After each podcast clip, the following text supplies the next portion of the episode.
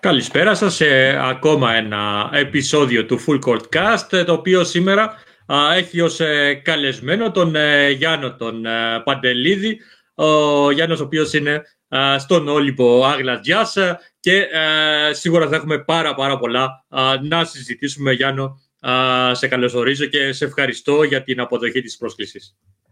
Καταρχάς να σε ευχαριστήσω εγώ για την πρόσκληση ε, και για τη δουλειά που κάνεις στο τελευταίο διάστημα. Να χαιρετήσω τους φίλους του μπάσκετ, όλους, ε, αυτούς που είναι ενεργοί στο μπάσκετ όσον αφορά προπονητές, ε, επαγγελματίες καλωσφαιριστές, οι πάντοτε ευπρόσδεκτοι φίλοι που μας βοηθάνε από όλες τις απόψεις, οι εφόροι, οι παράγοντες, αυτοί που βάζουν τα λεφτά τους κάθε φορά, κάθε χρόνο, ε, γιατί αγαπούν τον μπάσκετ.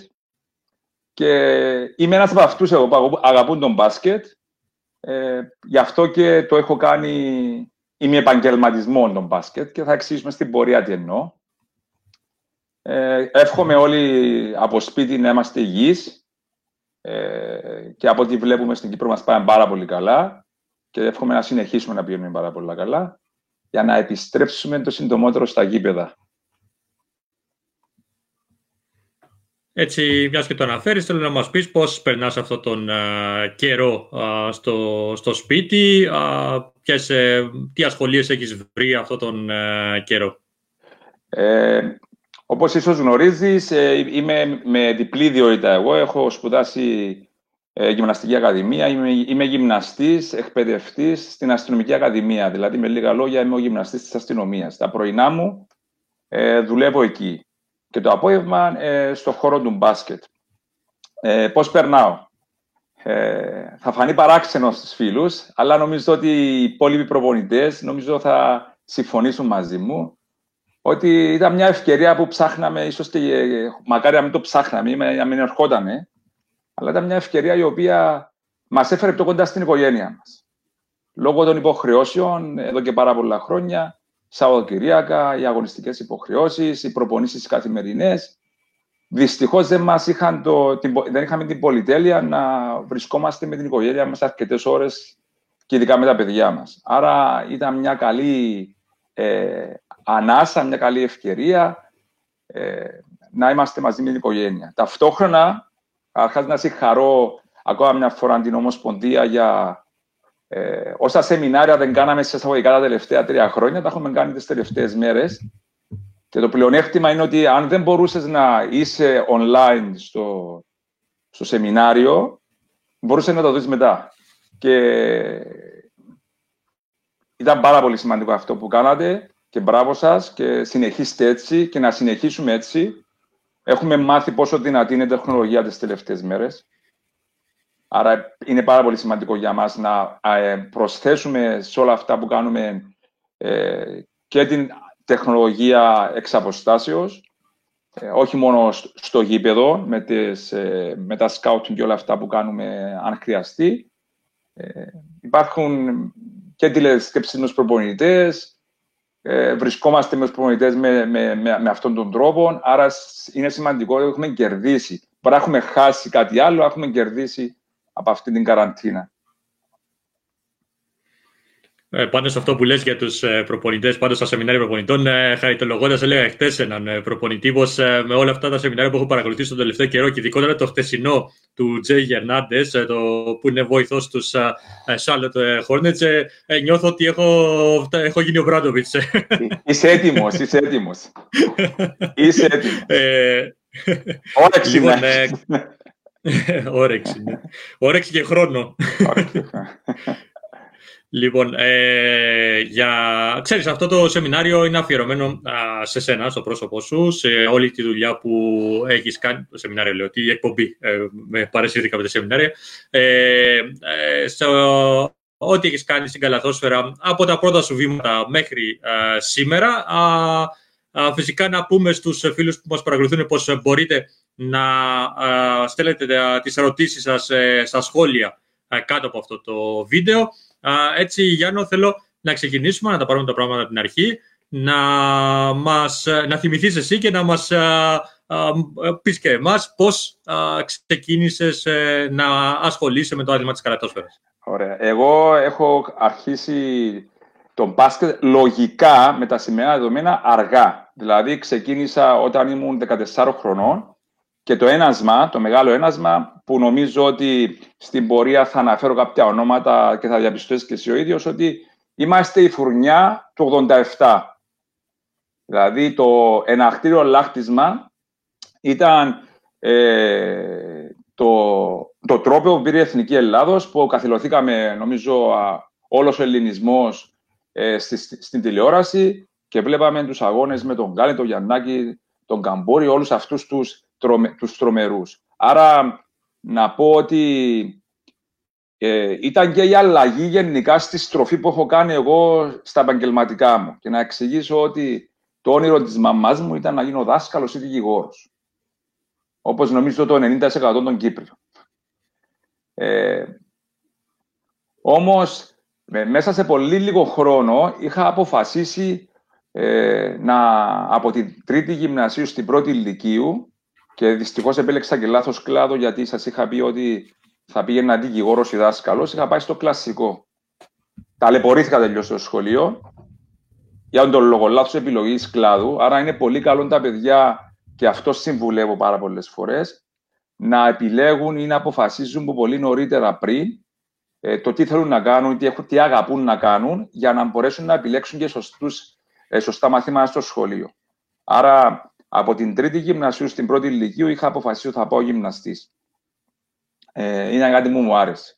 Ήταν μονόδρομος για μένα, να σου εξηγήσω γιατί. Γιατί εμείς τότε δεν είχαμε τους λεγόμενους προπονητές που ήταν ε, σήμερα με σπουδασμένοι και όλα αυτά, αλλά είχαμε, ήταν δάσκαλοι. Ε, ο, ο πρώτος μου προπονητής που είναι και φίλος μου και συνεχίζουμε να είμαστε φίλοι, ήταν ο Δώρος Ολεμέσιος. Ε, εγώ δεν είμαι πολύ μικρός να πω για ο Δώρο Λεμέσιο. Είναι ένας άνθρωπος που έγραψε την ιστορία στον Κυπριακό μπάσκετ και, και σαν παίχτης, αλλά και σαν προπονητής, αλλά γενικά σαν άνθρωπος. Στην πορεία, στη, στην εφηβική ομάδα, είχα τον Άθον τον Καβριήλ, ο Άθος ο Γαβρίλης, σου λέω κάποια ονόματα και οφείλω από αυτά τα ονόματα, γιατί είναι, είναι στο χώρο μας ακόμη αυτοί οι άνθρωποι. Άρα ήταν μονόδρομος για εμά που ασχοληθήκαμε τότε με τον μπάσκετ και είχαμε αποφασίσει ότι θα πρέπει να το ακολουθήσουμε, ότι είχαμε και κάποιους δυνατούς ανθρώπους δίπλα μας. Άρα ήταν λογικό ότι θα ακολουθούσαμε αυτή την πορεία. Ε, άρα ο Άθος ο Γαβρίλο, ο οποίος είναι στο χώρο του μπάσκετ και πέρασε όλα τα διάφορα απόστα σαν, σαν ε, ε, και προπονητής και παραγοντάς και στην Ομοσπονδία, Άρα ήταν μονόδρομος να πάμε ε, σας, για, για, για, να σπουδάσω γυμναστής. Όταν μπήκα για γυμναστής, πλέον είχα, είχα να κάνω με κατα, καταξιωμένους ανθρώπους. Σου πω τρία ονόματα μόνο και θα καταλάβεις. Μίσας. Ήταν ο, ο καθηγητής μας στο Πανεπιστήμιο. Ο Μπογατσιώτης, ο οποίος άνθρωπος διατέλεσε δίπλα από τον Νίκο στον Ολυμπιακό.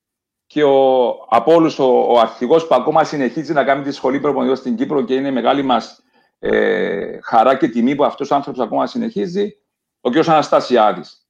Άρα αντιλαμβάνεσαι ότι ήταν, ε, έχω, έχω κερδίσει από αυτούς τους ανθρώπους όλα αυτά τα οποία προσπαθούμε να βάλουμε εμείς στο γήπεδο τώρα.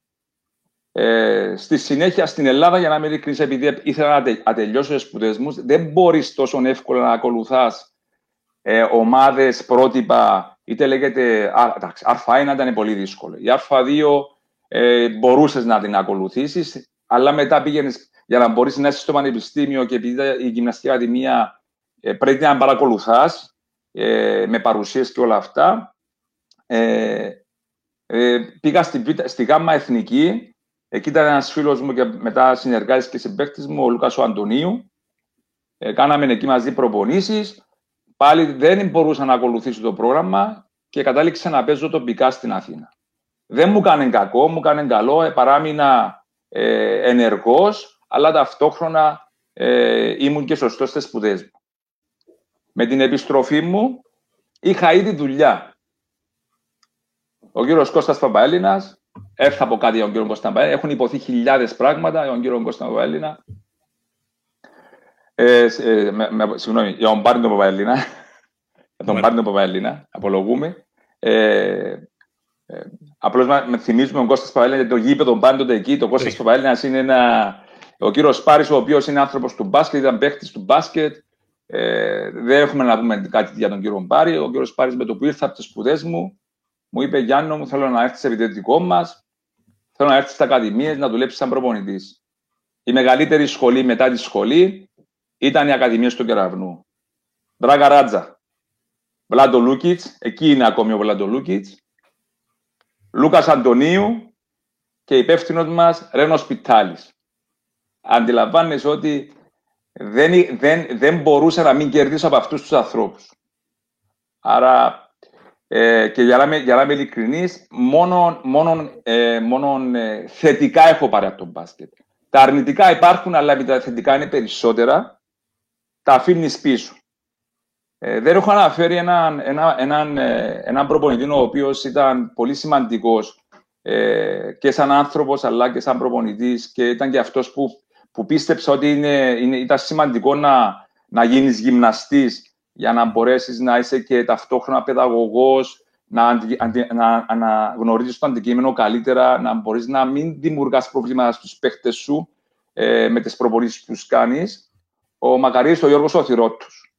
Ήταν ο άνθρωπος που με πήρε από, τις, από, τις, ε, από, το, από την εφηβική ομάδα και με σύμφωνη γνώμη του Γκάρι Γουάιτ, ενός άλλου μεγάλου προπονητή που πέρασαν στην Κύπρο, με ε, επέλεξα να είμαι στην αντρική ομάδα του Κεραυνού όταν ήμουν στρατιώτης.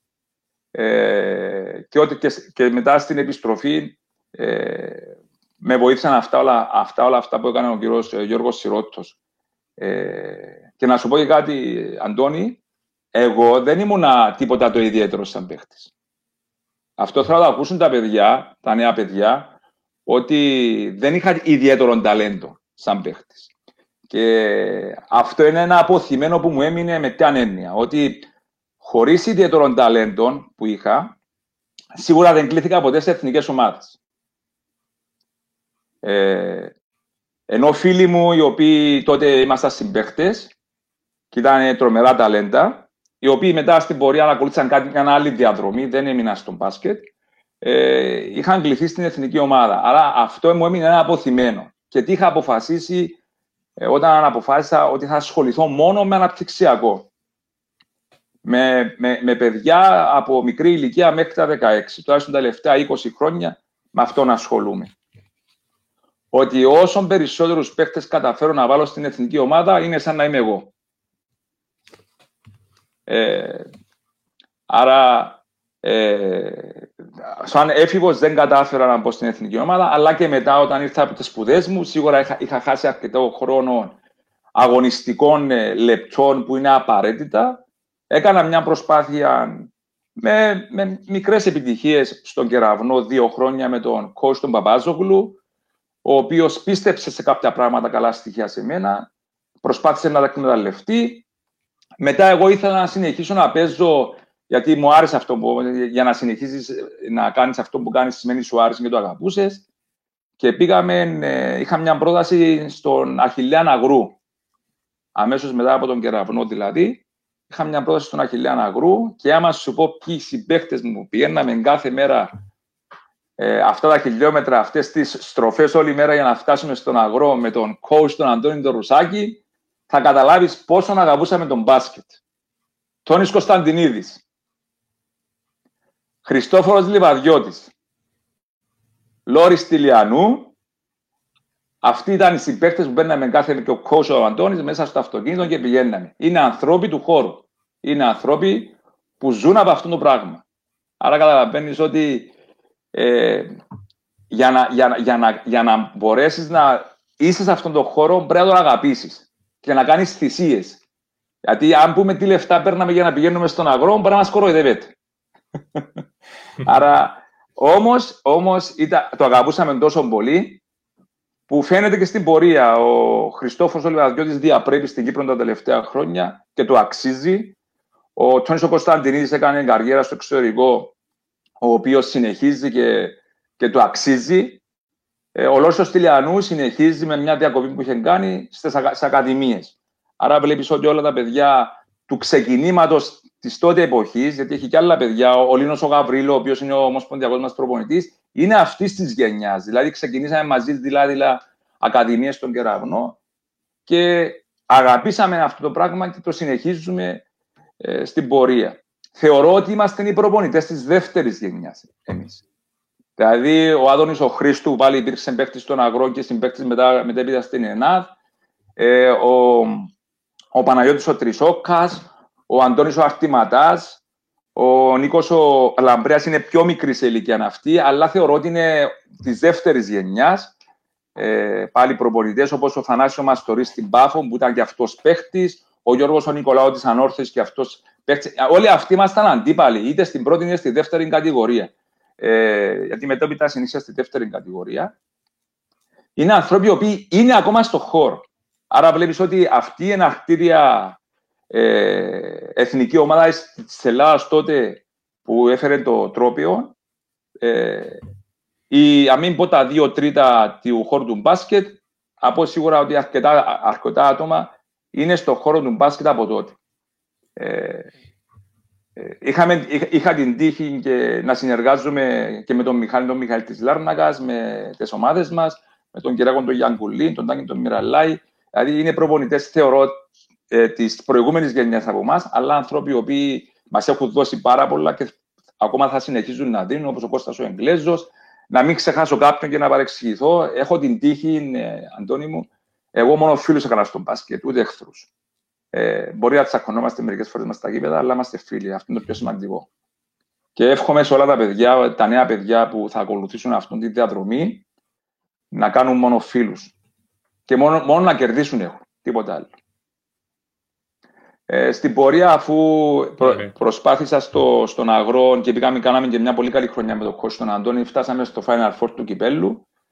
Την επόμενη χρονιά, ο φίλος μου, ο Άντρος ο Στυλιανίδης, ε, που ανάλαβε την ΕΝΑΘ, την οποία την ανέβασε με ταλέντα από τη δεύτερη κατηγορία.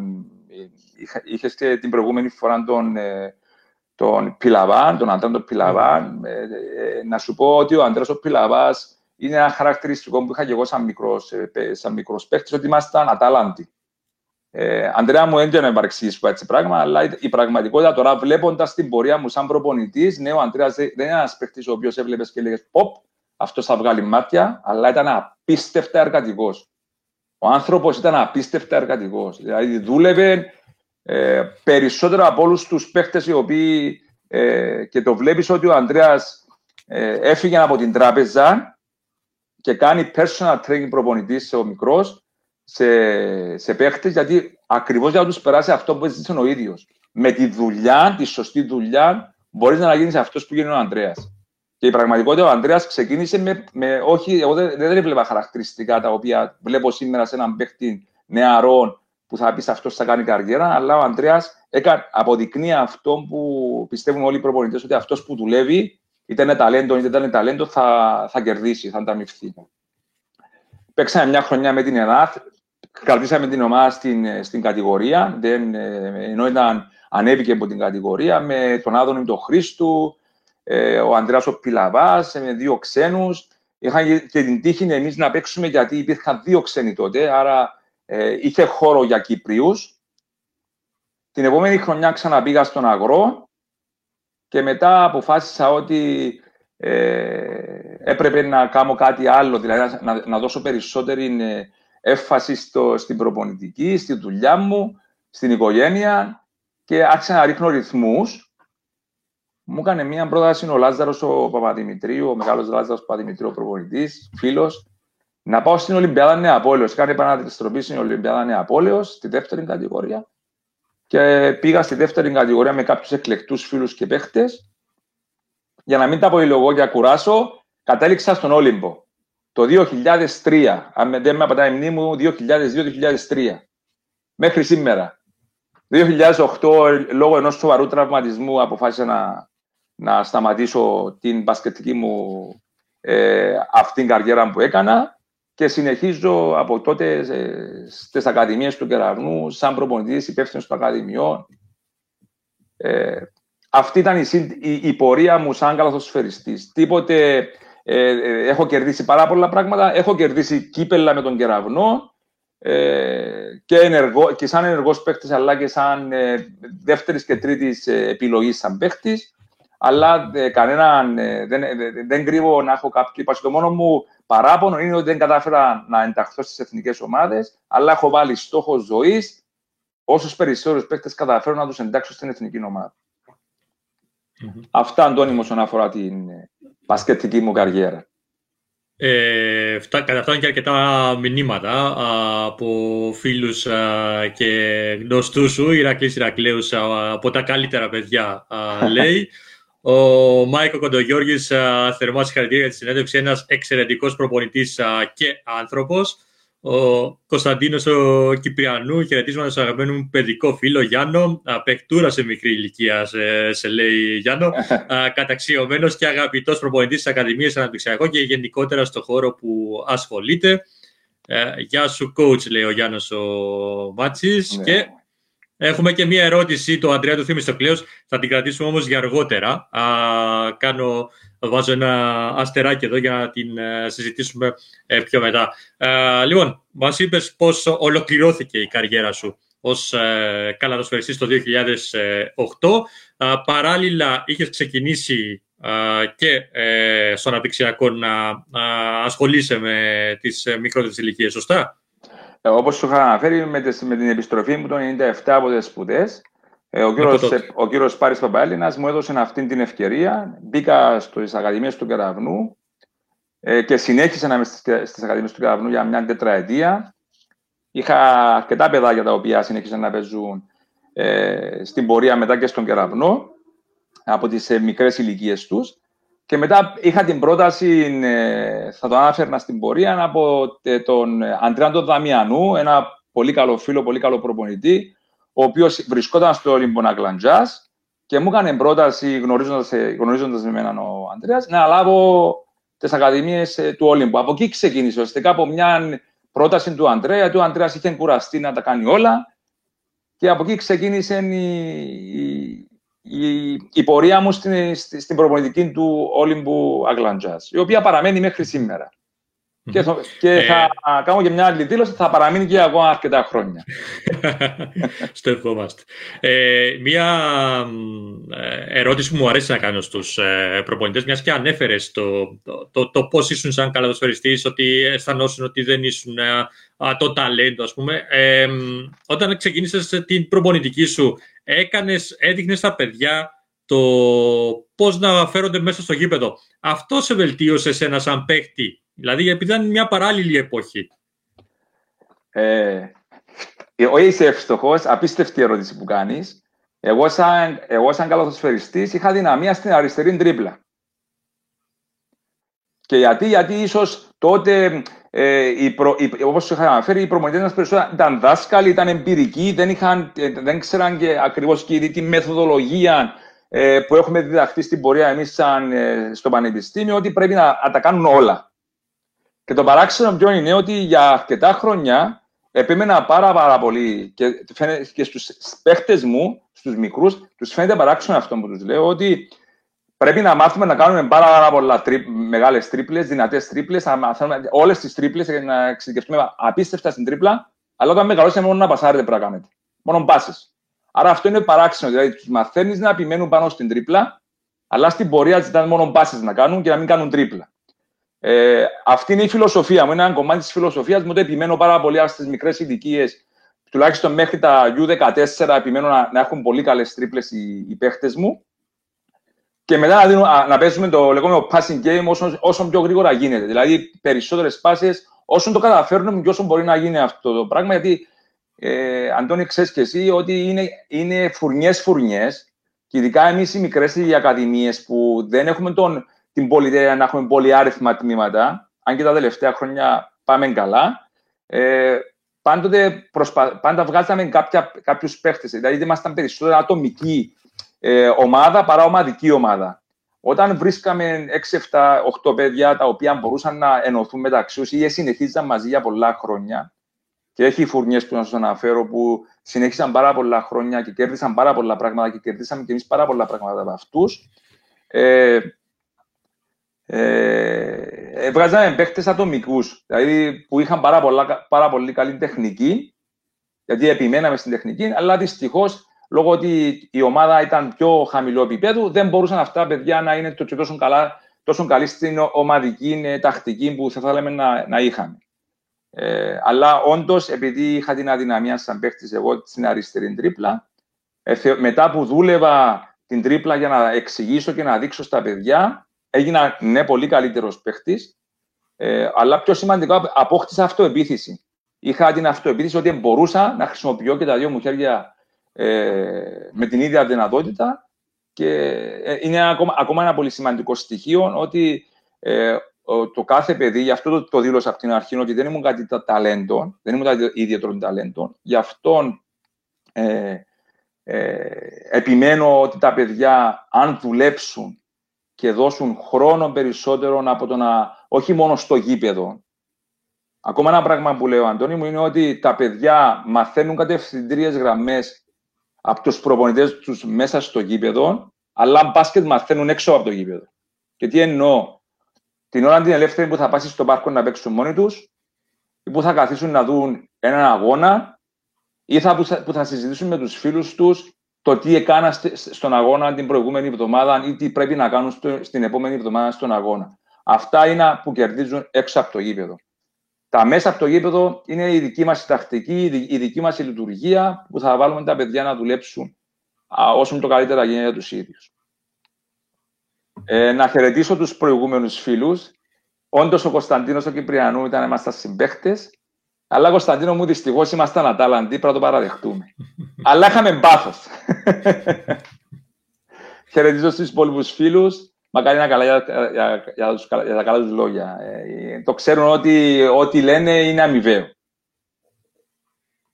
Εδώ και ο Άδωνης ο Χρήστου, ο άνθρωπος, αληθινός, εμφανίστηκε και αυτός. Ο Πλούτος ο Βουλιώτης λέει, Γιάννο, ελπίζω να είσαι καλά και πρέπει να συναντηθείτε, λέει, στα αγγλικά. Ε, τον ξέχασα τον Πλούτο τον Βουλιώτη, είναι μέσα στους, μέσα στους παίκτες που είμαστε στον αγρό μαζί. Ε, το ξέχασα για ποιοι είναι, ναι, γιατί ο, είναι στην Αγγλία ο Πλούτανας, ήταν επαγγελματίας, καθαρά επαγγελματίας καθοσφαιριστής. Ε, Απλώς ήθελα να τονίσω ότι όλοι αυτοί που, που τρέχαμε να πάμε στον αγρό, όπως και ο Άδωνης την προηγούμενη χρονιά, ε, αγαπούσαμε τόσο πολύ τον μπάσκετ που είμαστε στον χώρο. Άρα αυτόν ήθελα να τονίσω προηγουμένως. Ε, έχει πάρα πολλούς που δεν πρέπει να ξεχάσουμε, είναι φίλοι μας όλοι, αλλά δεν μπορούσα να αναφέρουμε και όλους, Αντώνη μου, δυστυχώς. Άδωνη μου, φίλε μου, ε, το ξέρει ο Άδωνης πώ τον αγαπάω και πώ τον εκτιμάω. Έχουμε δουλέψει και στον Όλυμπο μαζί και ήμασταν και συμπαίχτε μαζί στην ΕΝΑΘ.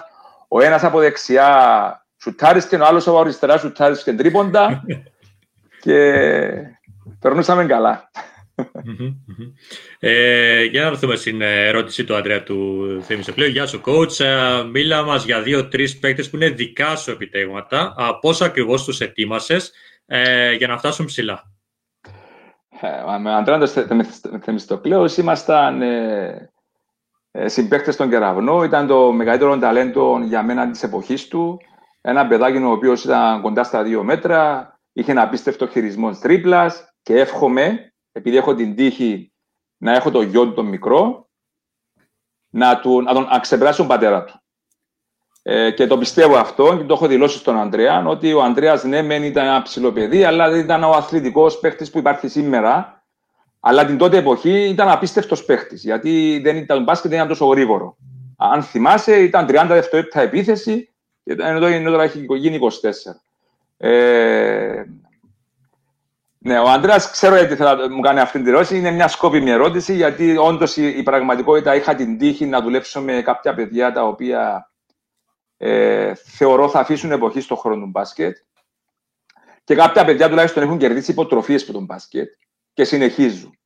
Ε, θα ξεκινήσω από τον Χρήστο τον Χατζικώστα, ένα παιδάκι που παλεύει στην Αμερική τα τελευταία τρία χρόνια. Ένα παιδάκι το οποίο δυστυχώς ε, διάφορα θέματα που δεν τον άφησαν να δείξει το πραγματικό του ταλέντο και μιλώ για θέμα καθαρά ε, ψυχολογικής κατάστασης ε, και να εξηγήσω τι εννοώ, ότι ε, ήταν, ήταν, ήταν, πάρα πολύ κοντά μου ο Χρήστος. Ένα παιδάκι που ουσιαστικά, αν ήταν γιος μου, θα ήταν γιος μου. Ε, ήμασταν πολλές, πολλές ώρες μαζί, τον συμβούλεγα ε, σκέψω ότι όταν ήταν, ήταν ο πρώτος παίχτης που ζήτησε από τους γονείς του από τα 12 τους να φύγει από την Κύπρο. Γιατί τους έλεγα ότι αν δεν φύγει από την Κύπρο θα γίνει ένα από τα ίδια. Με άκουσαν αλλά αργά, δηλαδή στα 18. Αν ο Χρήστος με άκουγαν οι γονείς του και πήγαινα ε, και με της ζητώ συγγνώμη να, αν, γίνουμε λίγο φορτηγός με, με τους γονείς του, γιατί επέμενα στο να πάει ο, ο Χρήστος από τα 12, θα μιλούσαμε για τον ίσως τον πρώτο Κύπριο που θα έπαιζε NBA. Ε, άρα ε, ήταν απίστευτο ταλέντο, ε, απίστευτα εκρηκτικός. Ε, από τα 10 του έπαιζε στους ε, K16. Ε, χαρακτηριστικά, να σου κάνω έτσι, να σας πω μια ε, αστεία φάση με τον Νίκο τον Λαμπρία. Παίζαμε, είχε μια πολύ καλή ομάδα. Νομίζω ότι την, την, την, χρονιά πήρε το πρωτάθλημα στο 2016 ο, ο Νίκος. Ε, μου είπε, ε, Μα τι κάνεις, βάλεις ένα δεκάχρονο. Λαλό του Νίκο μου, το βάζω και ξαναμιλάμε. Και μου λέει τελικά έχεις δίκιο. Ε, εύχομαι ο Χρήστος να βρει τον δρόμο του. Είναι στην Αμερική, παλεύει σε κολέγια. Ε, αν δεν τα καταφέρει, στην Κύπρο θα κάνει σίγουρα μια αρφα καριέρα. Αν πιστέψει κάποιος πάνω του, είναι απίστευτα τρομερό ταλέντο. Στην πορεία είχα μια καλή φουρνιά, ο, ο Παπαλουκάς, ο Χειμώνα, ε, παιδιά τα οποία ε, ε παρεμπιπτόντω ο Χρήστος Χατζικώστα έπαιξε στην εθνική ομάδα, άρα άρχισε να απαλύνει τον πόνο μου. Ο, ο, ο Παπαλουκάς ε, πήρε το χρυσό μαζί με τον Μιχάλη τον Μιχαήλ, ε, πάλι εθνική ομάδα. Ο χειμώνα πέρσι με τον Ευρυπίδη, το coach, θα αναφερθούμε για τους coach του Ολύμπου, γιατί πρέπει να αναφέρω τους coach του Ολύμπου και να σου εξηγήσω τι εννοώ. Ε, ο, ο Ανδρέας ο Χειμώνας, ε, εθνική ομάδα, είναι σε, με υποτροφία στην Αμερική μαζί με τον Παπαλουκάν, τον Δημήτρη, στο ίδιο πανεπιστήμιο συμπαίχτες, το παλεύουν και αυτοί ε, στην Αμερική. Αντιλαμβάνεσαι με, με το ύψος που έχουν τα παιδιά, ε, πρέπει να παλέψουν περισσότερο ε, και δουλεύουν. Το καλό τους ότι αυτά τα παιδιά δουλεύουν. Πέραν του ότι ήταν χαμηλοί σε ύψος, δούλευαν πάντα, γι' αυτό έκαναν αυτό που έκανα. Ε, εντάξει, ο Ενέας Γιούγκ, ο επόμενος ο οποίος ε, θεωρώ ότι πιστεύει όλη η Κύπρος σε αυτό το παιδί. Ε, και ο Ενέας ο Γιούγκε ξεκίνησε στα 14 του. Έπαιζε τέννις το παιδί προηγούμενος. Και εντελώς τυχαία μπήκε στο γήπεδο. Και όταν λένε τυχαία, μου τον έστειλε ένας θείος του. Ε, μακάρι ήταν καλά ο θείος του. Γιατί μας τον έφερε στο χώρο. Αλλά ο, ο Ενέας ο Γιούγκ δούλευε πέντε ώρες την ημέρα προπόνηση. Δηλαδή, ερχόταν με τους πιο μικρούς, χώστε άσκηση να κάνω, το έβαζα να κάνει κάποιες ασκήσεις. Το έλεγα πάει γυμναστήριο, πήγε γυμναστήριο, δούλευε απίστευτα. Δηλαδή το παιδί αυτό, ό,τι κάνει στη ζωή του, το αξίζει γιατί δούλευε απίστευτα. Πέραν των φυσικών προσόντων που είχε, δηλαδή ένα παιδί 2-3 τώρα, με απίστευτη μυϊκή ε, μονάδα, απίστευτες μυϊκές μονάδες και απίστευτη ε, δυνάτη, ήταν και πάρα πολύ έξυπνος. Σκέψου, Αντώνη, μου ότι τον, τον έβαζα να κατεβάζει την μπάλα. Δηλαδή, δύο-τρία, ενώ είχα παιδιά τα οποία Βασίλης Μακρύς της εθνικής ομάδας, ο, Κυριάκου, ο, Κυριάκος, ο, ο Μάρκος ο Κυριάκου, ο οποίος είναι η φουρνιά που πήρα ε, πρωτάθλημα K14, K16, 2002, μου πρόσφεραν απίστευτες χαρές, αλλά έχω μάθει, πολλά από το, έχω μάθει πολλά από αυτά τα παιδιά ε, και ακόμα μαθαίνουμε να και θα μαθαίνουμε. Είναι η φουρνιά η οποία ανέβασε τον Όλυμπον σε άλλα επίπεδα. Δηλαδή, γέμιζαμε το γήπεδο, ε, είχαμε ε, τον κόσμο κάθε, να, να, να, περιμένει πώς και πώς να έρθει ο αγώνας του Σαββάτου. Εγώ τέτοιες στιγμές τις έχω ζήσει όταν ήμουν στην εφηβική ομάδα ε, του Κεραυνού. Που ερχόντουσαν όλοι οι φίλοι μας και οι φίλοι μας να μας ζουν. Έτσι, έγινε, έτσι καταφέραμε να κάνουμε στον Όλυμπο. Ε, όσον αφορά το, το, την απάντηση του Αντρέα, μια απάντηση θα του δώσω ότι όποιος δουλεύει και δουλεύει και το βλέπουμε εμείς αυτό που δουλεύει και βλέπουμε ότι πρέπει να θυσιάσει κάποια πράγματα στον μπάσκετ. Ε, ερχόμαστε σε συνεννόηση με τους γονείς. Μιλάμε με τους γονείς πρώτα, όχι με τα παιδιά, ποτέ με τα παιδιά, γιατί δεν θέλουμε να τους βάζουμε ε, ε, να, να πιστεύουν κάποια άλλα πράγματα που θα δούμε στην πορεία. Αλλά το σημαντικό είναι ότι μιλάμε με τους γονείς και τους λέμε πόσο είναι διαθετημένοι να, να κάνουν περισσότερες θυσίες για τα παιδιά τους. Κάποιοι το κάνουν και προχωράνε. Κάποιοι λένε ε, εμείς το θέλουμε να είναι εδώ, να περνά καλά και λυπάσαι μετά γιατί έναν ταλέντο το οποίο ε, είχε, μπορούσε να κάνει επαγγελματική καριέρα, για, τους, για άλλους λόγους και αντιλαμβάνεσαι ποιους λόγους, καθαρά βιοπυριστικούς. Γιατί δυστυχώς στην Κύπρο δεν υπάρχει δυνατότητα ε, ε, να πάνε να σπουδάσουν για να κάνουν κάτι άλλο. Αν καταφέρουν να το κάνουν με συνδυασμό, είναι το ιδανικό. Και στις επιστροφές, στην επιστροφή τους πίσω μπορεί να τα καταφέρουν. Έχω ξεχάσει έναν παίχτη που τον είχα 10 χρόνια και πάρα πολύ σημαντικό να το αναφέρω αυτό το πράγμα. Τον είχα 10, 10 χρόνια, τον Παύλο Σταυρινίδη. Ο πιο ψηλός παίχτης ε, Κύπριος που έχουμε, ο οποίος ε, σπουδάζει στην Αμερική και ταυτόχρονα παίζει και μπάσκετ. Ε, ο Παύλος Σταυρινίδης, αν, αν δείτε φωτογραφίες του παρελθόντος, αν καν, καμιά φορά του κάνετε ε, αφιέρωμα, που να του κάνετε αφιέρωμα, γιατί είναι υπόδειγμα ε, για να τον ε, μιμηθούν πάρα πάρα πολλά παιδιά. Ο Παύλος κουβαλούσε μια ζωή αρκετά κιλά πάνω του. Μέχρι να αποφασίσει στα 16 του ότι έπρεπε εψίλων, εψίλων, εψίλων και είναι σαν να έχεις δύο Παύλους δίπλα σου. Ε, για, το, για, για, για έναν προπονητή ναι, ήταν πολύ καλό γιατί γέμιζε τη ρακέτα. Αλλά ο Παύλος είχε τρομερή τεχνική, τρομερό σουτ, άρα ήθελε να το βγάλεις έξω για να κερδίσει από αυτόν τον παίχτη.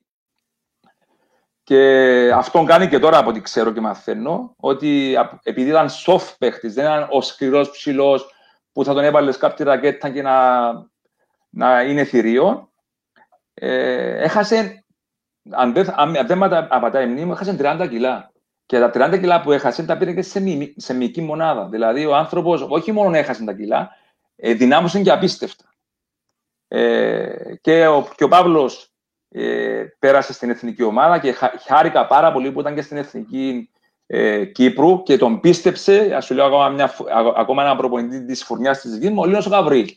Ο οποίος ο Λίνο Γαβρίλ έχει φιλοσοφία που, που είναι πολύ κοντά και στη δική μου τη φιλοσοφία. Ε, άρα, Αντρέα μου, για να σου απαντήσω ολοκληρωτικά, θα είμαστε σε συνεννόηση ε, για τα παιδιά τα οποία βλέπουμε ότι εξελίσσονται. Δεν θα αδικήσουμε κανένα, όπως δεν μας αδίκησε εμάς κανείς. Πήρε την απάντηση του Αντρέα ο Θήμης Κλέους. Ε, έχεις πει πάρα πολλά πράγματα, έχεις ανοίξει μεγάλα κεφάλαια. θέλω να περάσουμε λίγο, να συνδυάσουμε κάποια από αυτά. Α, κρατάω και τις σημειώσεις μου την ώρα που μιλάς. Είπες για την εργατικότητα, ανέφερες τον Πιλαβά νωρίτερα. Α, είπες και τους α, μικρούς που γίναν μια παρέα και παρακολουθούσαν τα παιχνίδια μαζί, συζητούσαν έξω από το γήπεδο, όπως είπες πιο πριν. Ε, αυτό το, το, το φαινόμενο που βλέπουμε τα τελευταία χρόνια με τους μικρούς να μην κάνουν κάτι παραπάνω πέρα από τον προπονήσεων. Δηλαδή, ε, κυρίως κλείνουν στο σπίτι, θα παίξουν κάποιο PlayStation, κινητά κλπ. Αυτή τη μάστιγα, αυτό το πράγμα, το φαινόμενο των καιρών μας, να το πω κάτι πιο σωστά, Πώς το αντιμετωπίζεις; Ε, Αντωνί μου, είναι μέρος της ζωής τους.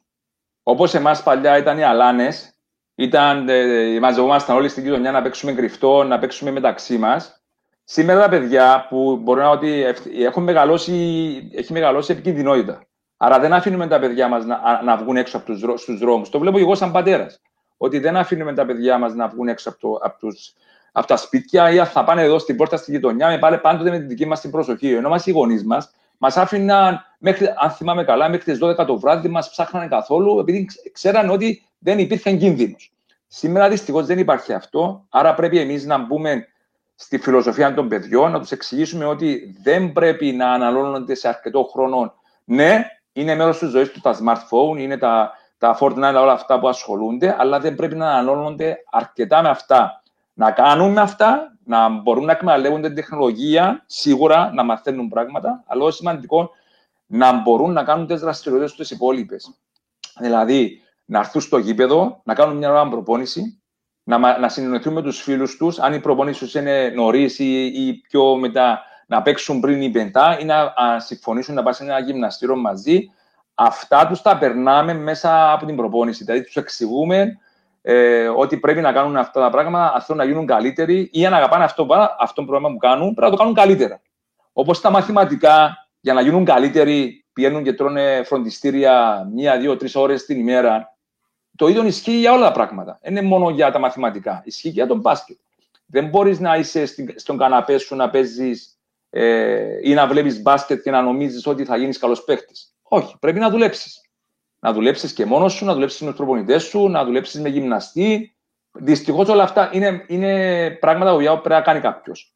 Και δεν έχουμε την πολυτέλεια. Πολύ λίγες ομάδες έχουν την πολυτέλεια να έχουν στα γήπεδα τους γυμναστήρια ή γυμναστή και να τους προπονιούν ταυτόχρονα και, στα, ε, και σε προπόνηση δύναμης. Άρα αναγκαστικά πρέπει να θυσιάσουν άλλο χρόνο από την, από την καθημερινότητα τους για να κάνουν αυτό η πρόσθετη την ε, γυμναστική. Και όπως σου αναφέρα και πριν, ο Ανδρέας ο Πιλαβάς, όπως και κάποια άλλα παιδιά από ό,τι γνωρίζω, ε, ασχολούνται με τη, ο Μάριος Αργυρού, ε, οι οποίοι ασχολούνται με την εξειδίκευση του καλαθοσφαιριστή, έρχονται επιπρόσθετα στην προπόνησή μας, δεν επεμβαίνουν στο έργο μας και του δώσει συγχαρητήρια αυτό το πράγμα. Ε, γιατί ο κάθε προπονητής έχει δική του φιλοσοφία και ξεχωριστή φιλοσοφία κάθε φορά, που πιστεύει ο ίδιος. Ε, αυτοί οι άνθρωποι μας βοηθούν στο να εξελίξουν τους παίχτε μας πάνω στο αθλητικό κομμάτι. Άρα οι συνεργασίες αυτές που είναι πολύ σημαντικές. Ε, χρειάζεται όμως, Αντώνη, να κάνουν. Ένας παίκτης που θέλει να εξελιχθεί πέραν της δουλειάς στο γήπεδο, πέραν της δουλειάς της τεχνικής του μόνος του, ε, πρέπει να δουλέψει και σε γυμναστήριο και με ανθρώπους οι οποίοι πλέον έχουν εξειδίκευση. Άρα, έξτρα χρέωση είναι έξτρα κόστος, έξτρα ώρες. Ε, αυτοί που τα κάνουν ε, θα κερδίσουν στην πορεία. Και μην ξεχνάς ένα πράγμα. Ε, ο Αντρέα ο Χειμώνα και ο, ο Δημήτρης Μαλουκάς, που είναι με υποτροφίε στην Αμερική, αν δεν με απαντάει, είναι χάφι υποτροφίες, οι γονείς του κερδίζουν 20.000 δολάρια το χρόνο για τι σπουδές τους. Άρα είναι πάρα, πάρα πολύ σημαντικό αυτό το πράγμα. Δηλαδή τα παιδιά τα οποία πιστεύουν πρέπει να δουλέψουν ε, σωστά και νομίζω θα κερδίσουν. Μόνο να κερδίσουν έχουν. Και αν δεν κερδίσουν υποτροφίες, αν δεν κερδίσουν το να γίνουν επαγγελματίες καλοσφαιριστέ, έχουν κερδίσει τα ιδανικά του αθλητισμού. Ε, έχουμε τον Γιώργο τον Αβραμίδη, ο οποίος λέει πολύ καλός στα τρίποντα και στις προσποιήσεις σαν παίκτης, εξαιρετικός προπονητής, υπομονετικός με τους μικρούς και αφοσίωση σε αυτό που κάνει και πάντα με το χιούμορ του. Αυτό έχουμε να το λέμε όλοι, Γιάννο. Ε, είχα την, την τύχη να εργαστώ με, με τα αδέλφια Αβραμίδη. Πέρασαν όλοι από μένα, από μικρή μέχρι μεγάλη, και ο Στέφανος ε, και ο Ανδρέας και ο και ο Γιώργος, ο Ανδρέας είναι και ο φυσιογραφητή του Ολύμπου Αγλαντζάς. Ε, αν μου επιτρέπεις, Αντώνη, πριν προχωρήσουμε, να θέλω να κάνω μια παρέθεση στο, στον Όλυμπο. Καταρχάς, να ευχαριστήσω τον κύριο Κώστα Δημητρίου, ένας διαχρονικός πρόεδρος που, ε, που τον σέβονται όλοι στον χώρο του μπάσκετ. Ε, η, η εκάστοτε πρόεδρο της Ομοσπονδίας ε, είναι ένας σεβαστός πρόσωπος, ένας άνθρωπος ο οποίος δεν γνωρίζει από, τε, από, από τεχνικής πλευράς τον μπάσκετ, αλλά είναι ένας εξαιρετικός διοικητικός άνθρωπος ε, που τρώει ώρες στον μπάσκετ για μας. Ε, αλλά θέλω, ε, ε, δεν μπορώ να μην σταθώ στην οικογένεια του Όλυμπου Αγλαντζάς, που είναι Ευρυπίδης Αντρέου, 10 χρόνια συνεργάτης. Ο Γιώργος, ο, νεατόρο, ο, νεωρό, ο, νεο, ο νεότερος μας τώρα, Γιώργος Κοσμά, το παιδί που μας βοηθά στην τεχνολογία, είναι ο προπονητής ο οποίος ε, ε, είναι πολύ ε, ε, άτομο το οποίο θεωρώ θα αφήσει ένα όνομα στον χώρο του μπάσκετ είναι πολύ εργατικός. Όπως είπα, πιστεύω στην εργατικότητα. Ε, δεν μας χαρίζεται κανένας. Πρέπει να προσπαθούμε από μόνοι μας. Ε, ε, ο, ο Νεκτάρος ο Γεωργίου που σιγά σιγά εντάσσεται στην ομάδα μας τώρα μας βοηθά στην οργάνωση της ομάδας. Αλλά δεν πρέπει να ξεχάσω ο Γιάννο Γκρεμό, Παύλο Ιωσήφιδη, καλαθοσφαιριστές του Όλυμπου, ε, πρώην διεθνείς καλαθοσφαιριστές ανθρώποι που στέκονται δίπλα μας τα τελευταία τουλάχιστον 17 χρόνια που είμαι στον Όλυμπο, εγώ στέκονται δίπλα μας και τους ευχαριστώ. Ε, είμαστε μια οικογένεια. Κλείνω την παρέθεση. Είμαι στη διάθεση σου, Αντώνης, σε οτιδήποτε άλλο να με ρωτήσεις. Ναι, ναι, ναι. Ε, ήταν ο στόχος μου να περάσουμε στο, στον Όλυμπο. Α, ειδικότερα, είπες ότι τα τελευταία χρόνια ο αριθμός των παιδιών ανεβαίνουν. Ε, ε αυτό πώς επιτυγχάνετε, ε, τι, πώς τραβάτε τα παιδιά της Αγλατζάς και γενικότερα του χώρου και της περιοχής στην Ακαδημία σας; Να, να, μιλήσω, να μιλήσω γενικά πρώτα για να σου πω για τον Όλυμπο. Γενικά θεωρώ ότι έχουμε εξαιρετικούς προπονητές Παγκύπρια. Ε, καλά παιδιά, καλούς ανθρώπους, ε, γνώστες του αντικειμένου Και όχι μόνο γνώστες, είναι άνθρωποι οι οποίοι συνεχόμενα επιμορφώνονται σε, ε, σε σεμινάρια. Ένα, ένα, έναν καλό μας έκανε η τεχνολογία τις τελευταίες μέρες είναι αυτό. Έχουμε πάρει. Ε, δεν μπορούσαμε να βρούμε αυτούς τους προπονητές να τους μιλήσουμε. Με τίποτε, δεν θα τους βρίσκαμε. Μακάρι, μα, μα, να είστε καλά για αυτή την προσπάθεια που κάνετε και εύχομαι να συνεχίσετε και αφού ανοίξουν τα, τα γήπεδα, μπορούμε να βρισκόμαστε πάλι με αυτόν τον τρόπο. Ε, αφού μάθαμε την τεχνολογία. Άρα θεωρώ συνεχίστε το. Είναι πολύ σημαντικό για μας. Είναι ε, στόχο να συνεχιστούν τα σεμινάρια. Σε διάκοψα συνέχιση. Τέλεια. Ε, αλλά ε, επιμένω ότι ο λόγος που αυξήθηκε ο, ο αριθμός των παιδιών στον μπάσκετ είναι επειδή οι προπονητές στον μπάσκετ είναι πιο, πιο ανθρώπινοι από ότι ε, στον ανταγωνιστή μας. Ο ανταγωνιστής μας είναι το ποδόσφαιρο. Ε, δεν πρέπει να δούμε το ποδόσφαιρο με την έννοια ότι πάμε να το χτυπήσουμε, γιατί δεν χτυπιέται. Το βλέπουμε σε όλον τον κόσμο αυτό το πράγμα.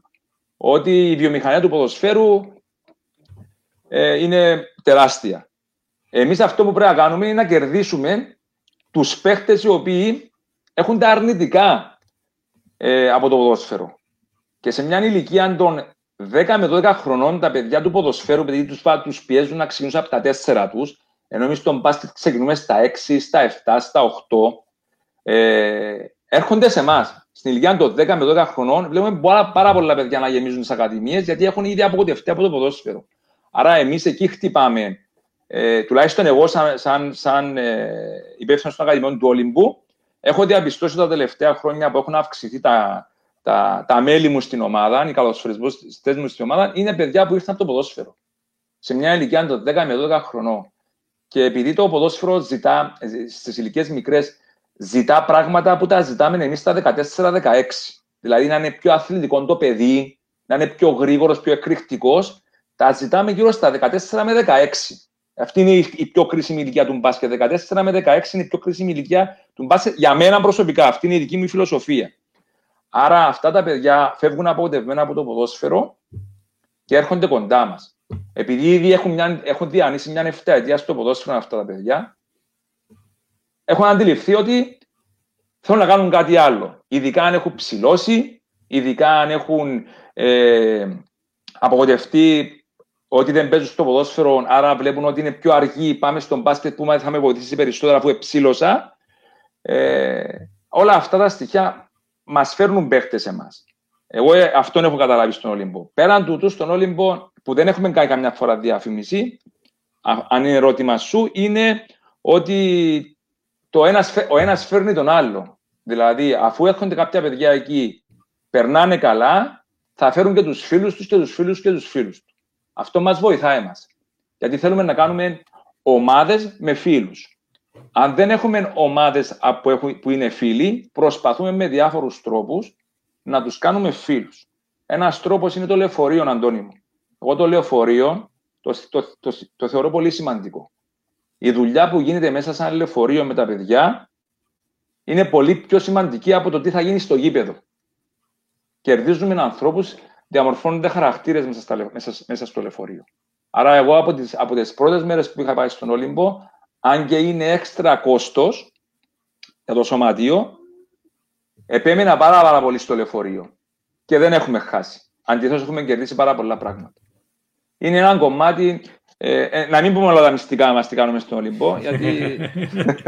ναι, ναι, ναι. ναι. Ε, okay. Είναι, είναι η οικογένεια το πιο σημαντικό. Η οικογένεια είναι το πιο σημαντικό. Είμαστε οικογένεια. Ακριβώς. Πήρα την απάντηση που ήθελα και ε, ήθελα να την τονίσω και εγώ α, από, και να τη συνδέσω και με αυτό που είπες πριν και τον κόσμο που τα τελευταία χρόνια έχει αγκαλιάσει πάρα πολύ τον, το, τον Όλυμπο και συγκεκριμένα θυμάμαι έναν τελικό, α, νομίζω ήταν K18 με τον Αχιλέα, που τον είχαμε μεταδώσει και ζωντανά εκείνον τον τελικό. Ήμουν σίγουρος ότι θα μου ρωτήσει αυτό. και ξέρεις ότι αυτό πονάει, το ξέρεις. Ναι, εντάξει, επειδή, επειδή χάσατε, αλλά δεν είναι. Νομίζω ότι κερδίσατε πάρα περισσότερο από, όσα χάσατε σε εκείνο το παιχνίδι. Θυμάμαι τον κόσμο που είχε κερδίσει στο γήπεδο α, και από α, τη δική σας την ομάδα και φυσικά από του Αχηλέα. θυμάμαι τον δήμαρχο της Αγλαντζιάς να είναι εκεί Δηλαδή, ε, όλη η πόλη είχε ενεργοποιηθεί. Όλη η πόλη. Η, η, όλος ο, ο, ο, ο Δήμος ε, είχε ενεργοποιηθεί για αυτό το παιχνίδι και αυτό μου είχε κάνει τρομερή εντύπωση. Ναι. Ε, να το αναφέρω. Καταρχάς, χάρηκα γιατί λυπήθηκα εμένα, αλλά λυπήθηκα για την ομάδα μου, λυπήθηκα για τον κόσμο του Ευρυπίδη. Ε, αλλά χάρηκα γιατί αντίπαλο αστραδό είναι δύο φίλοι. Είναι ο Λούίσο Τσακαλής και ο Κυράκο Ιανκούλη. Εντάξει. Ε, ε, χαίρεσαι, λυπάσαι εμένα, αλλά χαίρεσαι με τη χαρά του άλλου γιατί είναι φίλοι σου. Ε, ο, εμένα μου είχε ε, κάπα 14 πρωταθλητής ο Όλυμπος, ο Νίκος Λαμπρίας, Βλάντο Λούκιτς. Τέτοια αγκαλιά, την έχω φωτογραφία. Εγώ αυτή, τη φωτογραφία, αυτή την αγκαλιά που μου έκανε ο Βλάντο Λούκιτς και μου είπε: φίλε μου. Ε, Βλέπεις ότι ε, ο αθλητισμός αυτά τα ωραία έχει. Ε, αλλά όντως ε, ε, ήταν απίστευτο το παιχνίδι. Μου είχες πάρει και μια συνέντευξη για την τακτική του αγώνα, αν θυμάμαι καλά, και σου είχα πει ότι αν καταφέρουμε να περιορίσουμε ε, τα σούτα απ' έξω, ε, που είναι μια αδυναμία του Αχηλέα, θα τους κερδίσουμε. Στο συγκεκριμένο παιχνίδι, η αδυναμία τους έγινε πλεονέκτημα. Ναι. Μας έβαλαν τρία συνεχόμενα εκεί που κάναμε ένα comeback, γιατί δεν ήμασταν καλή αλήθεια στο συγκεκριμένο παιχνίδι, δεν ανταποκριθήκαμε στο, στο συγκεκριμένο αγώνα. Ε, είχαμε είχαμε παρα, περισσότερη ευκαιρία να κερδίζαμε στο δεύτερο αγώνα στον Αχηλέα, που δυστυχώς κάποια μικρολαθάκια που κάναμε ε, τα πληρώσαμε. Θα είχαν τελειώσει από εκεί το παιχνίδι και θα παίρναμε εμείς το πρωτάθλημα. Αλλά ήμουν, και αν ρωτήσεις και το κόσμο των Ευρωπαίων, του έλεγαν δεν, δεν πρέπει να πάμε σε τρίτο παιχνίδι. Δεν πρέπει να πάμε. Ε, και όταν πήγαμε, ήμουν σίγουρος ότι δυστυχώς θα το χάναμε από την πίεση που θα είχαμε. Και από τον κόσμο που ήρθε στο κήπεδο, αλλά και που την κούραση που είχε επέλθει μετά από αυτήν τη χρονιά. Τα παιδιά έπαιζαν αντρικών, ο Ενέας έπαιζε αντρικών, παιδικών, εφηβικών. Ε, είχαν πολλά παιχνίδια στα, στα πόδια τους και δυστυχώς ε, ε, το πληρώσαμε. Αλλά όντως ε, είχε ένα απίστευτο κόσμο. Απίστευτον κόσμο. Ναι. Για τέτοια επίπεδα, ΚΑΠΑ 18, ε, δύο ομάδων της δεύτερης κατηγορίας, ε, συμφωνώ μαζί σου ότι ε, τέτοιες στιγμές εύχομαι να τις ξαναζησουν Ο Άθος ο Φεσάς σου στέλνει «Μπράβο Γιάννη μου, εξαιρετικός», λέει. Μάριος Αναξαγόρου, χαιρετώ τον αγαπητό Γιάννο, από τους λίγους εργατικούς ρομαντικούς. Δυστυχώς οι περισσότερε μας συζητήσεις ήταν μέσω τηλεφώνου. Να και μια πρόσκληση να βρεθείτε από κοντά. Μάρια μου, έχεις δίκιο. Θα βρεθούμε από κοντά. Έχεις απολύτω δίκιο. Εξαιρετικός προπονητής ο Μάριος. Έχει δείξει το έργο που κάνει. Δεν είμαι, ο, ο, δε, είμαι πολύ μικρός να κρίνω αυτούς τους ανθρώπους. Ε, εγώ χαίρομαι πραγματικά γιατί έχουμε εξαιρετικούς προπονητές στον μπάσκετ. Ενώ στο ποδόσφαιρο, όπως σου είχα αναφέρει προηγουμένως, Αντώνη, ε, ε, δεν υπάρχει αυτό το πράγμα. Δεν υπάρχει. Δηλαδή, φωνάζουν στα παιδιά, τσακώνουν τους, ξετοιμάζουν. Ενώ εμάς τα παιδιά όλα μπορεί να, να υπάρχουν κάποια μεμονωμένα, αλλά και αυτά δεν είναι κακόπιστα. Είναι πάνω στην εμπειρία που αποκτούν τα παιδιά. Έχουμε εξαιρετικούς φίλους και εξαιρετικού. Σου λέω ότι τα παιδιά στον μπάσκετ είναι. Ε, μόνο να κερδίσουμε έχουμε από αυτού όλους. Πραγματικά και το, το, το, ωραίο, αυτό που μου αρέσει εμένα εδώ στην Κύπρο με τους προπονητές μας είναι ότι ε, αποκτούν και εξειδίκευση. Δηλαδή, ε, κάποιοι εξειδικεύονται στο αναπτυξιακό, ε, κάποιοι άλλοι σε άλλα κομμάτια. Δηλαδή, αυτό είναι πραγματικά πάρα πολύ σημαντικό και το βλέπουμε κιόλας ότι σιγά σιγά ανοίγει, ανοίγει το δρόμος και για το εξωτερικό. Φεύγουν οι προπονητές μας, ε, πάνε ε, δουλεύουν στο εξωτερικό. Βλέπουμε τον Λίνο Γαβριλίδη, τον Αντώνη Κωνσταντινίδη ε, στην Ελλάδα να κάνουν ε, σπουδαία πράγματα. Που κάποτε αν έλεγες ότι προπονητής της Κύπρου θα πάει στην Α1, το θεωρούσες και ως αστείο. Όχι μόνο αστείο. Θα, δεν, θα, δεν, υπή, δεν υπήρχε το πράγμα. Δηλαδή, ο Λίνος, ο Γαβρίλης και ο Αντώνης ο Κωνσταντινής άνοιξαν τους ορίζοντες για, για τους επόμενους προπονητές της επόμενης γενιάς. Άρα, η... Έκανε μια προσπάθεια και ο Μιχάλης Ματσεντζίδης. Δυστυχώς ε, ήρθε όλη αυτή η κατάσταση, αναγκάστηκε να χτυπήσει το παιδί. Ε, Άλλος εξαιρετικός προπονητής που κάνει μια προσπάθεια να πάει στο εξωτερικό. Ε, εγώ, εγώ όλους αυτούς τους χαίρομαι γιατί ε, εγώ τον μπάσκετ, όπως είπε και ο ρομαντικός ερασιτέχνης, λέει ο, ο Μάριος Αναξαγόρου, και αληθεύει. Εγώ αγαπώ τον μπάσκετ, αλλά δεν είναι η, η, η, αυτή η οποία είναι το βιοποριστικό μου εργασία. Δηλαδή, ε, αγαπώ και είμαι τυχερός που πληρώνομαι είμαι τυχερός που πληρώνομαι στο συγκεκριμένο θέμα. Αλλά ε, σίγουρα δεν ήταν λεφτά ποτέ και κανένας προπονητής και με ακούσουν οι, νεότεροι προπονητές ότι το πρώτο, είχα, είναι το πρόγραμμα που είχα πει και στο Γιώργο τον Κοσμά, ότι τα λεφτά σου κάθε χρόνο θα αυξάνονται, αλλά εξαρτάται από σένα.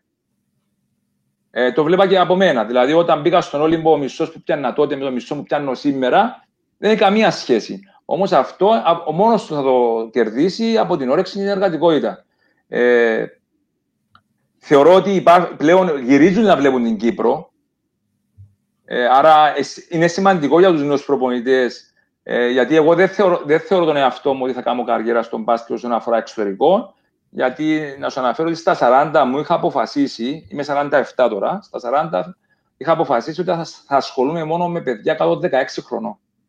Ενώ είχα μια, έλεγα ότι μπορεί να ασχοληθώ με τους U18 ή να ασχοληθώ με αντρική του Όλυμπου, ε, αυτή τη στιγμή μετά από 7 χρόνια σου λέω ότι θα συνεχίζω να είμαι στο αναπτυξιακό γιατί είναι πράγμα το οποίο με εκφράζει απόλυτα. Ε, Όμως οι προπονητές πρέπει να αποφασίσουν, όπως ο, ο Χριστόφο ο Λιβαδιώτη είπε ακριβώς το αντίθετο από ό,τι είπα εγώ. Όταν ασχολήθηκε στα αρχικά του χρόνια με τα U16, ε, διαπίστωσε ότι θέλει να ασχοληθεί με άντρες. Άρα, πάρα πολύ σωστά και εύστοχα ήσουν ότι αν αποφασίσεις να εξειδικεύσεις κάτι, θα γίνεις ακόμα καλύτερος. Και αυτόν έκανε και ο Χριστόφορος ο Λιβαδιώτης. Είπε ότι θα ασχοληθώ με αντρική ομάδα, εξειδικεύτηκε στην αντρική ομάδα και έχει αυτά από τις επιτυχίες που βλέπουμε καθημερινά και κάθε χρόνος στον χώρο του μπάσκετ. Άρα είναι ακόμα ένα μήνυμα αφού θες να περάσουμε, Αντώνη μου, πέραν της εργατικότητας, ε, χρειάζεται και εξειδίκευση σίγουρα στον τομέα το οποίο θα ασχοληθει Ο Γιάννης ο Μάτσης λέει πως πάνω απ' όλα το σχολείο και μετά το μπάσκετ, πως ε, κάποτε υπάρχουν και αναποδιές, λέει.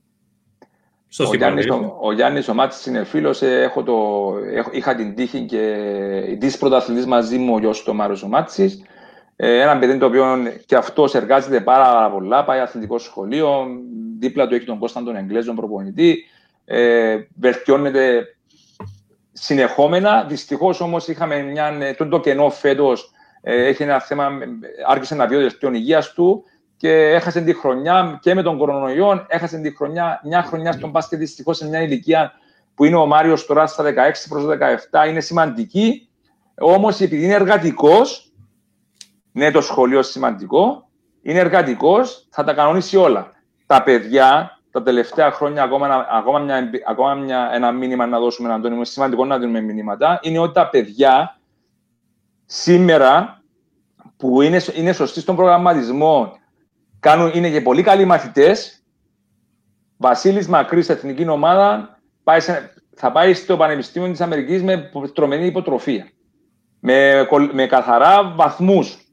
Έκανε 6-7 ώρες ε, φροντιστήρια, ερχόταν προπόνηση. Δούλευε. Είναι σημαντικό αυτό το πράγμα. Δηλαδή η δουλειά δεν, χάνει, δεν το χάνει κανένας. Ε, σίγουρα το σχολείο όμως είναι αυτό που θα σου δώσει τις κατευθυντήρε γραμμές για το μέλλον. Σίγουρα. Εδώ έχουμε ο Γιάννης ο Μασοτσίκο, λέει, ο Γεια σου προπονηταρά μου. ο οδηγός του λεωφορείου που σας έλεγα. και σε απάντηση έρχεται ο Δημήτρης ο Παπαλουκάς και λέει ιστορικά τα road trips στην Λάρναγα. Στα τουρνουά του Μιχάλη του Μιχαήλ, στη Λάρναγα με το Ζήνονα. Ιστορικά πραγματικά ήταν απίστευτα τουρνουά και γι' αυτό όποτε βρισκόμαστε με τον Μιχάλη λέμε ότι πρέπει να επαναφέρουμε τα τουρνουά στις ηλικίες, αν κάναμε ένα πρωτάθλημα U10 και του U12 και όποτε μαζευόμαστε το συζητάμε ότι πρέπει να επανέλθουμε στα τουρνουά, κάνουμε μια γραμμή, ναι, τα παιδιά πρέπει να παίζουν, αλλά τα τουρνουά δημιουργούν άλλες καταστάσεις. Ε, με τον Μιχάλη πήγαινα τέσσερα συνεχόμενα ε, χρόνια στα τουρνουά του, ε, με Σαββατοκυριακά μέσα στα λεωφορεία, αυτό που πήγαινε έλα.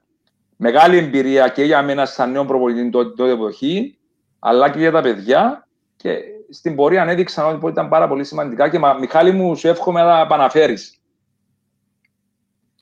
Ο Ζήνα Αχιλίδη λέει ότι έχεις έχεις κανένα τελεντάκι προς τρόβολο μεριά, ρωτάει. Κάνουμε και μεταγραφές. Ξέρουν ότι, ξέρουν ότι, ότι, ότι πω, για οποιοδήποτε παίχτη θέλει να μείνει στην Κύπρο, η πρώτη επιλογή τους λέω είναι κεραυνός. Παύλος Σταυρινίδης πήγε, Τάσος Αντρέου, Χατζικώστας, που ήταν παιδιά του, του Ολυμπού, πήγαν εκεί. Ε, εντάξει. Ό,τι θεω, όποιος θέλει και μακάρι να έχουμε ταλέντα να, να, να πηγαίνουν τα παιδιά. Μακάρι να έχουμε ταλέντα και υπάρχουν ταλέντα. Και υπάρχουν ταλέντα.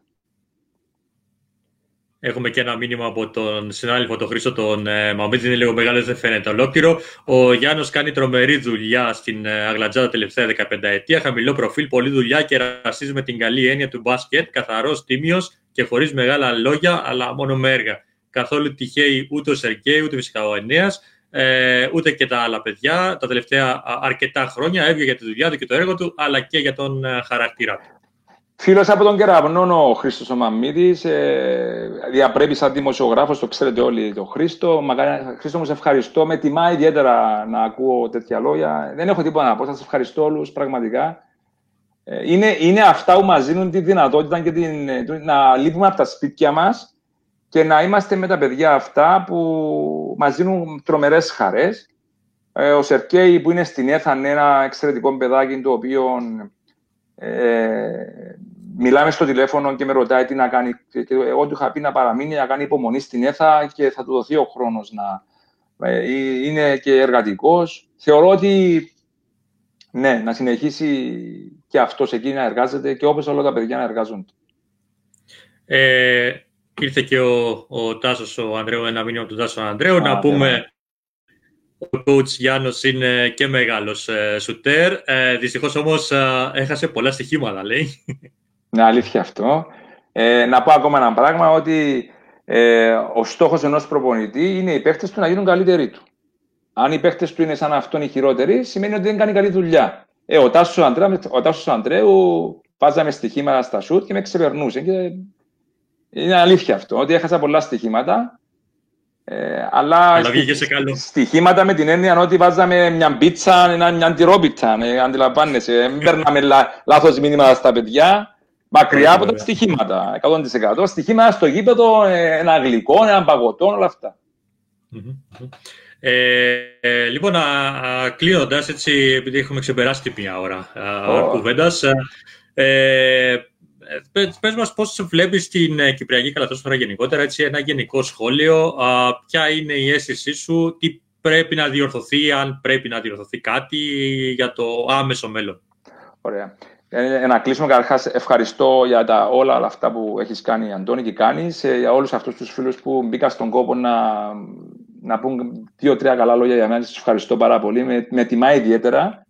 Ε, όσον αφορά τον χρόνο του μπάσκετ, εγώ βλέπω μια προσπάθεια τα τελευταία χρόνια από την Ομοσπονδία, από, το προηγούμενο, από, το, από την εποχή του κ. Κόκκου Χρυσοστόμου, αλλά και μετέπειτα ε, του, του Λούι, του Δημητρίου, αλλά και τώρα με τον Αντρέο Μουζουρί. Γίνεται μια τρομερή προσπάθεια από τους Προέδρους για να βάλουμε στο, τον μπάσκετ στο χώρο ε, έντονα. Ε, όμως έχω, έχω ένα πράγμα που θα πω από που διαχρονικά. Δυστυχώς οι δημοσιογράφοι ε, βάζουν πάρα, δηλαδή ασχολούνται αν ο, ο, ο κάθε παίχτη έχει κάνει προπόνηση ή δεν έχει κάνει, προ, κάνει προπόνηση και αναφέρουν μόνο για τον μπάσκετ ένα αποτέλεσμα. Ε, αν δεν περάσει μέσα από αυτέ τι προσπάθειε που κάνεις, είναι πάρα πολύ σωστέ και εύχομαι να γίνει μεγαλύτερες, δηλαδή να ασχοληθούν και αυτοί που ασχολούνται με ποδόσφαιρο μαζί μας και να δώσουν περισσότερη ε, έφαση στη διαφήμιση και στη, θα, θα είναι πιο εύκολο και για μας. Γιατί όσο παραπάνω διαφήμιση έχει τον μπάσκετ, τόσο παραπάνω χρήματα θα έρθουν μέσα, αλλά τόσο παραπάνω ευκαιρίες για, για τους Κύπρους να, να ασχοληθούν με τον μπάσκετ. Ώσπου είναι αυτά τα χαμηλά δεδομένα της Κύπρου, ε, όσον αφορά αποκατάσταση ενός παίχτη, είναι πιο δύσκολο να αποφασίσει κάποιος να μείνει στην Κύπρο. Ε, άρα η, η προσπάθεια πρέπει να είναι αυτή και, και μέσω της, ε, των social media. Δεύτερον και σημαντικό, θεωρώ ότι πρέπει να πιστέψω στους Κύπρους παίχτες με τα λάθη τους, με τα καλά τους, με τις αδυναμίες τους. Πρέπει οι ομάδες, όπως βλέπετε, ο Αχηλέα του Σάνι Καμακλείου, κάνουν μια προσπάθεια με παιδιά γύρω στα 25, 26, 27 χρονών. Ε, τρομερή δουλειά από τον ε, φίλο του Τσαγκαρίδη, τον Μιχάλη του Τσαγκαρίδη. Θεωρώ ότι ε, μακάρι να βρεθούν τα χρήματα να πάει στην πρώτη κατηγορία μόνο με δύο ξένους. Εμείς ε, παίξαμε και σου λέω, εμείς εμείς, την εποχή τη δική μου, η οποία ήμασταν μέτρη, ενώ τώρα έχει, έχει ταλέντα. Η αυτή η ομάδα που σας ανέφερα προηγουμένως έχει παίχτε ταλέντα. Δυστυχώς θα, θα σε αναγκαστούν σε κάποια φάση να σταματήσουν γιατί δεν υπάρχει δυνατότητα να παίζουν και να μπορούν να αμείβονται. Άρα πρέπει να επανέλθουμε στους δύο ξένους. Ξέρω ότι έχει βάλει ένα χρονοδιάγραμμα η Ομοσπονδία για να καταλήξει ίσως εκεί. Ε, αν δεν καταλήξεις στους δύο, καταλήξεις στι πάλι είναι κέρδος. Σημαίνει έχουμε ε, τη δυνατότητα αρκετών Κύπρων παιχτών. Αλλά εγώ επιμένω ότι και στους φίλους προπονητές, είτε τους Κύπριους, είτε τους Ελλαδίτες, είτε τους ξένους γενικά που εργάζονται στην πρώτη κατηγορία, πρέπει να, πιστε... πρέπει να πιστέψουν στους ε, Κύπρους παίχτες. Πρέπει να πιστέψουν. Θα τους βάλουν, θα κάνουν λάθη, δεν θα είναι σωστοί στην τακτική τους ναι, αλλά τι θα χάσουν, θα χάσουν ένα παιχνίδι. Στην επόμενη παιχνίδι να κερδίσουν. Πρέπει να πάρουν χρόνο συμμετοχή οι Κύπροι παίχτε και νεαροί παίχτε, δηλαδή να πιστέψουν στους νέους παίχτε. Δεν γίνεται να έχουμε ταλέντα, παραδείγματος χάρη, ούτε και να μην κάνουν καν ε, προπόνηση. Δηλαδή να τους έχουν στις αντρικέ ομάδες και να μην κάνουν προπόνηση. Ή να μην παίζουν στα διπλά της προπόνησης. Είναι κρίμα που το Θεό. Δηλαδή πραγματικά να δουλεύουν τα παιδιά τα τελευταία 10-15 χρόνια, να τους διά το κίνητρο η αντρική ομάδα, να πηγαίνουν στην αντρική ομάδα και να μην τους βάζουν καθόλου στην αντρική ομάδα. Και να παίζουν 5 ξένοι ή 6 ξένοι στο πρωτάθλημα. Ε, αυτό είναι το δεύτερο κομμάτι που πρέπει να δούμε και σοβαρά μάλιστα. Σοβαρά δηλαδή, να δώσουμε το δικαίωμα να παίξουν. Θέλουμε μια εθνική ομάδα, Πώς θα παίξει η εθνική ομάδα; Η εθνική ομάδα ποδοσφαίρου παίζει με ποιους, με ξένους, ε, με Κύπρους που παίζει. Γιατί οι Κύπροι παίζουν στις ομάδες τους. Και αμείβονται και καλά. Άρα αυτά τα στοιχεία πρέπει να τα δούμε. Ε, και υπάρχουν, όπως είπα και Αντώνιο προηγουμένως, υπάρχουν εξαιρετικοί προπονητές, δουλεύουν πάρα, πάρα πολύ καλά και ερχόμαστε στα 18 και λέμε σταματάμε. Ε, δεν γίνεται. Πρέπει αυτά τα παιδιά να έχουν μια συνέχεια. Έχουμε πανεπιστήμια στην Κύπρο, κάποτε δεν είχαμε και πρέπει να φύγουμε από την Κύπρο. Τώρα έχουμε πανεπιστήμια στην Κύπρο να δώσουμε υποτροφίες. Ο φίλος ο Θανάσης που την Πάφων είχε δώσει μια, μια καλή πρόταση να παίρνουμε υποτροφίες. Μπορούμε να, να βρούμε μηχανισμούς που να παίρνουμε υποτροφίες. Ε, από ό,τι ξέρω, δίνουν κάποιες υποτροφίες, αλλά δεν είναι αυτό που σίγουρα θα ήταν κίνητρο στο να παραμείνει κάποιος στην Κύπρο να σπουδάσει δωρεάν. Άρα πρέπει να το ψάξουμε και αυτό, να δώσουμε παραπάνω ε, πίεση στο συγκεκριμένο θέμα μέσω της, ε, της, του κράτους είπες μια πολύ σημαντική λέξη, τη λέξη κίνητρο, η οποία πρέπει να δοθεί στα νεαρά παιδιά και στους α, όσους βρίσκονται στην πρώτη κατηγορία αυτή τη στιγμή, για να συνεχίσουν και να μην έχουμε τα φαινόμενα του παρελθόντος που βλέπουμε τα παιδιά να τα παρατάνε στα 20-22 όταν βλέπανε ότι δεν υπήρχε πλέον ε, ανταπόκριση από τους προπονητές στις προσπάθειες που βάζα, κάναν και οι ίδιοι μέσα στο γήπεδο. Συμφωνούμε απολύτως. Συμφωνούμε. Έχεις χαιρετίσματα και από τον uh, Θανάση τον uh, Μάστορη, oh. μπασχετικού uh, χαιρετισμούς από την όμορφη Πάφο. Ο Γιάννος είναι ένας κύριος των uh, γηπέδων. Θανάση μου, επίσης uh, το ξέρεις ότι είσαι και εσύ ένας κύριος στο γηπέδο. Ήμασταν και αντίπαλοι και τσακωνόμασταν. μα κάνει καλά, μα κάνει καλά. Εξαιρετική δουλειά στην Πάφο και μπράβο του που πήγες στην Πάφο και έδωσε ένα, ακόμα έτσι μια οντότητα στην Πάφο ο Θανάσης μαζί με τον συνεργάτη του. Ε, εξαιρετικός. Και ο Γιώργος Παπαδόπουλος λέει από τους καλύτερους προπονητές που γνώριζα και δεν με προπονεί καν. Oh. Ε, αυτό είναι, αν είναι και το κερασάκι στην τούρτα αυτό, Αντώνης. Ευχαριστώ πάρα πολύ τον το Γιώργο. Να είσαι καλά, παιδί μου, να είσαι καλά. Ευχαριστώ πάρα πολύ. Λοιπόν, α, Γιάννο, α, πραγματικά έχω ούτε τις μισές ερωτήσεις που έχω σημειώσει δεν, α, δεν προλαβαίνω να σου κάνω. Η αλήθεια είναι ότι θα μπορούσαμε να, μιλούσαμε, να μιλάμε για πολλές ώρες ε, ακόμα. Ε, επιφυλάσσουμε όμως. Θα το ξανα επαναλάβουμε αυτό, να το πάμε διαφορετικά. Επειδή κάποιος είπε ότι κάνω και αστεία, ε, θα κάνω αυτό που κάνανε οι δύο coach ε, από την Αμερική, να σου, τα, να σου απαντήσω μέσα στο email. Ωραία. Ε, για να... Ευχαριστώ. Σε ευχαριστώ πάρα πολύ για την ε, παρουσία σου εδώ σήμερα. Ε, εγώ σας ευχαριστώ. Ε, σε ευχαριστώ πάρα, πάρα πολύ για τη δουλειά που κάνεις, για την προβολή του μπάσκετ που κάνεις. Ε, είναι πάρα πολλά, πολύ σημαντικό για μας τους προπονητές ε, να, να μας δίνετε τη δυνατότητα να μιλήσουμε και να δίνουμε κατευθυντήριες σωστές γραμμές στα παιδιά. Ε, εγώ να πω ότι έχω κερδίσει από τον μπάσκετ και θα κερδίσω ακόμα από τον μπάσκετ. Έχω κάνει φίλους, όπως ανάφερα και προηγουμένως. Ε, και, θα, και εύχομαι σε όλους ε, να είμαστε υγιείς και αν όντως όλα πάνε καλά για 21 να μπορέσουμε να επιστρέψουμε στα γήπεδα, να επιστρέψουμε στα γήπεδα, στο φυσικό μας χώρο και να προσπαθήσουμε να καλύψουμε το κενό που άφησε η τελευταία διμηνία ε, στον μπάσκετ.